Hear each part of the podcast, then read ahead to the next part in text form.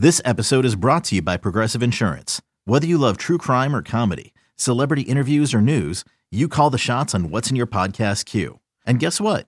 Now you can call them on your auto insurance too with the Name Your Price tool from Progressive. It works just the way it sounds. You tell Progressive how much you want to pay for car insurance, and they'll show you coverage options that fit your budget. Get your quote today at progressive.com to join the over 28 million drivers who trust Progressive. Progressive Casualty Insurance Company and Affiliates. Price and coverage match limited by state law. You could spend the weekend doing the same old whatever, or you could conquer the weekend in the all-new Hyundai Santa Fe. Visit HyundaiUSA.com for more details. Hyundai, there's joy in every journey. We've talked about this a ton, but like it, it's going to be a topic at some point now or in the not too distant future. But Jake DeBrusk is entering the final year of his contract. One year left, $4 million, unrestricted free agent after the season. Um, obviously, just had the best season of his career. So I do think like it's a worthwhile conversation to start to think about what does his next contract look like? What it, what is his future? Obviously, this was kind of the you know two year basically a bridge deal after all the crap with the trade request and a down season. And we know, you know, he had a tough time during COVID and all that. And this was sort of like, all right, he was starting to get back on track at the time. He moved up to the top line. You know, here's something to kind of ease your mind and let's see where it goes. Well, where it's gone is he's played really well since then. Um, and I think there was a comparable Tuesday morning uh, where the Tampa Bay Lightning signed Brandon Hagel to an eight-year extension worth six and a half million a year. And the reason I say that's a comparable is that they basically had identical stats on a per game basis last year. Um, points per game, they were like within fractions of each other. Uh, Hagel was 0.79 points per game, and DeBrusk was 0.78. Um, you know, I actually I think DeBrusk is actually a little bit more of a complete player, adding in the defensive improvements he made last season.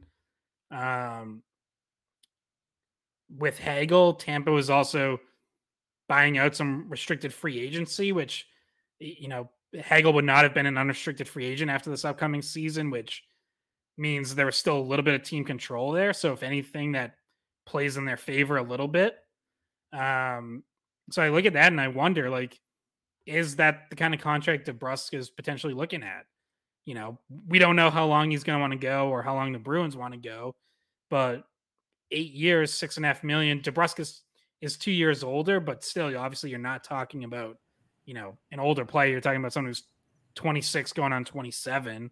So I do think, like, if he wants to stay and the Bruins want to keep him, you could be looking at something like that, you know, seven, eight years, six and a half million dollar range, maybe even more than that, especially if it lingers into the season and DeBrusk, you know, gets off to a good start. Like, I, I could see it even going up from there potentially. So, if you were to think about the timeline for something like that to happen, like, are you, it sounds like you're thinking in season, they're going to try to wrap that up sooner than later um, an extension on him, or what would you think? Like, did they let him play out the season? Do they risk going to free agency? Do they like? Do they see him as someone that they need to make a priority right now to sign? Well, I think first you, you have to know what the commitment level is from DeBrusk's end because it wasn't that long ago that you really had no idea what the commitment level was. I think if you're confident that you're going to get the Jake DeBrusk you got last year, I'd be trying to get it done now. Like, I, I guess the one reason you might let it linger is you want to see what he does without Bergeron there anymore. You know, we know Bergeron and Marchand have been big for him the last couple years. He talked about that openly when when he was on the podcast. Um, but he still has Marchand there, and DeBrusk himself said Marchand's the one who's you know the hardest on him and always on his ass if he takes even you know half a drill off. Um, so I would say you know as as long as there's mutual interest and you're fairly confident that you can get that Jake DeBrusk going forward, I'd be trying to get it done now because I think if you if you do wait into the season, then you do risk him getting off to you know a strong start and the price going up. So um, if I were the Bruins, I'd at least be initiating those conversations and maybe they already had. And if there was a deal to get done before the year, uh, I would do it. But you don't. I don't think you don't want to to let it get to free agency. Like to me, that raises the possibility of, you know, if, if it's not done by like trade deadline time, and say the Bruins aren't really looking like much of a contender, then you have to seriously consider trading him because I wouldn't want to risk losing DeBrusk for nothing. Like, no matter what people think of him, he's a player of real value. You know, he was on 35 to 40 goal pace last year um, when you factor in the the time he missed due to injuries. So, and there's um, a lot of teams at that time of year that are looking for a, a top six winger.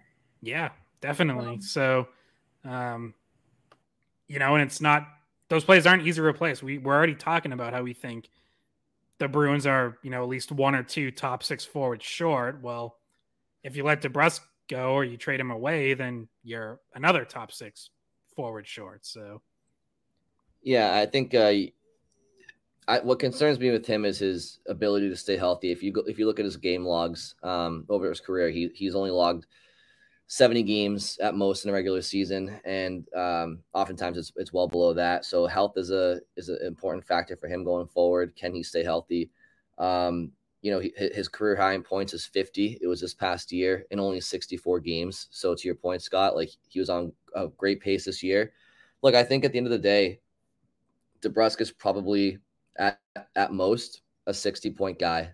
You know, maybe a 65 point guy one time. Um, so yeah, I mean, I, think if he if he wants the, I don't think he has a ton. I think the Bruins have more leverage here than he does, based on his his his historical statistics and health. Um, I think he's he has to prove it a lot more than he probably has consistently to really try to break the bank with Boston. And you know what? If they can't if they can't agree, then yeah, they should get him. They, should trade him for some value because uh, Jake DeBrusk is. Um, I don't think they should overpay for him long term at all. Not based on what he's provided in his career. I mean, the last couple of years before he went to Bergeron and Marchand, we were talking about what happened to this kid. So, um, yeah, I guess we'll see how that one plays out. Um, I think that he'll. I, I think he's in. The, yeah, that that's how I would say it. I want to see more from him, and especially to your point, Scott, without Bergeron and Krejci, like can he carry a line? Can he can he be a sixty point guy in a healthy eighty two game season without those guys around him? I guess we'll find out.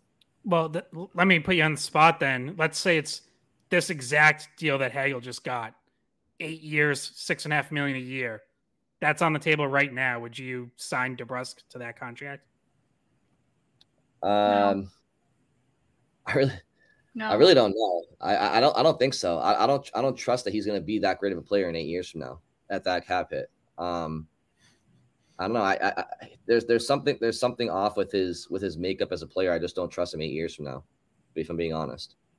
I think so. eight years is too long for him like you mentioned, Hagel's two years younger as well. So, um, I mean, you're not. I wouldn't be trying to sign DeBrusk to the maximum term that a team can sign.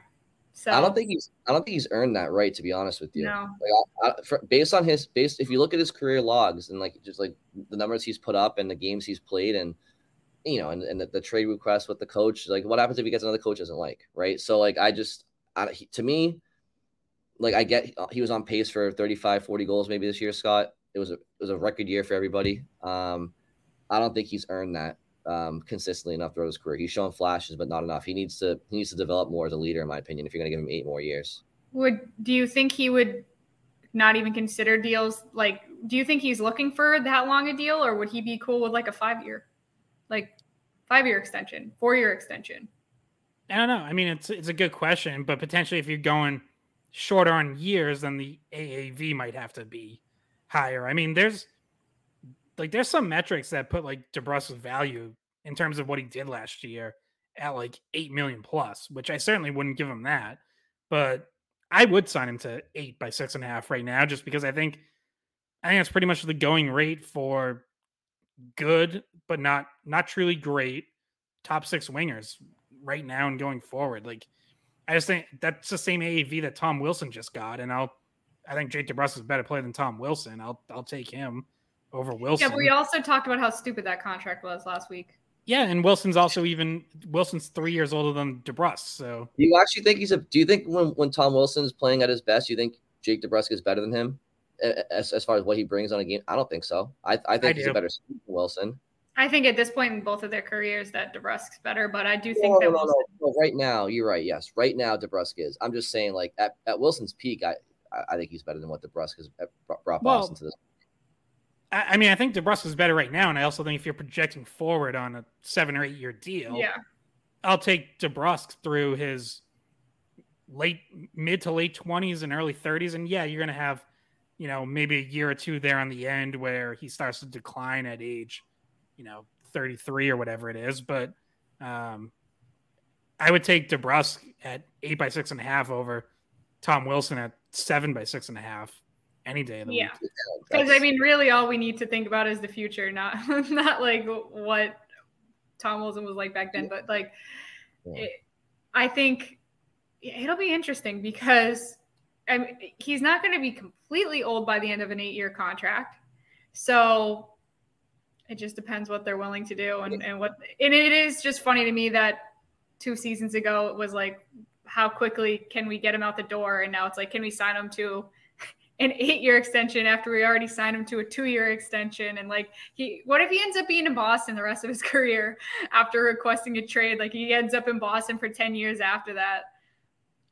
Yeah. I mean he look, I, I mean Scott, I, I, guess I would sign him to that deal right now. Um, because there there is that philosophy of like sign now, trade later. I mean, maybe maybe you could maybe you could shake that contract at some point down the line. I don't know, but um, I mean, he's definitely a need right now. There's no doubt about that. I mean, I, am not trying to actively move him. I mean, they, they, they need top six talent. And He is that, right? So I'm not just trying to ship him out of here, but um, just going to see a little bit more of him. I want to see him stay healthy um, and be and be a bigger role when when when the big boys are no longer around. Um, so especially up front. And Marchand's Marchand's got probably a couple years left at most anyway, right? So he's really got to take those steps as a leader. And he hasn't really been a great leader in his youth. That can change, but he's stepped up the last year and a half for sure. Uh, Bridget, we know you have uh, a busy schedule with uh, with work, so um, yeah, I work every freaking day now. yeah, but you're going to Italy next Red week, Sox so game. no, no one should feel bad for you. Bridget's going to Italy Come on, next guys, week. feel a little bit bad. I haven't slept. The Red Sox games have been getting over at like midnight. I've been getting home at like 1.30 in the morning tired guys. A little cranky. But i am going on vacation in five days. So and then yeah you guys it's up to you guys for about two weeks. Yeah well so i guess while we're here we should mention our next episode probably won't be till like maybe later next week because i also have as people can see on my hat here jimmy fund radio mm-hmm. telethon uh next tuesday and wednesday. So people people should listen people should donate obviously a great cause um, but that will also tie up about 40 hours on back to back days. So yeah, I don't think we'll be recording early next week, but maybe maybe later next week there'll probably be some interviews to react to. Usually, you know, there's at least one or two Bruins guests during the radio telethon. So mm-hmm. um, yeah, people people should should listen and donate. All right.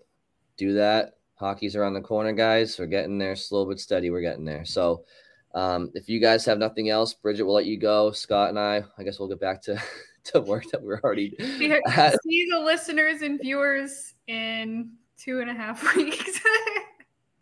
all right. That'll do it for this episode. Thank you all for listening, and we will talk to you very soon.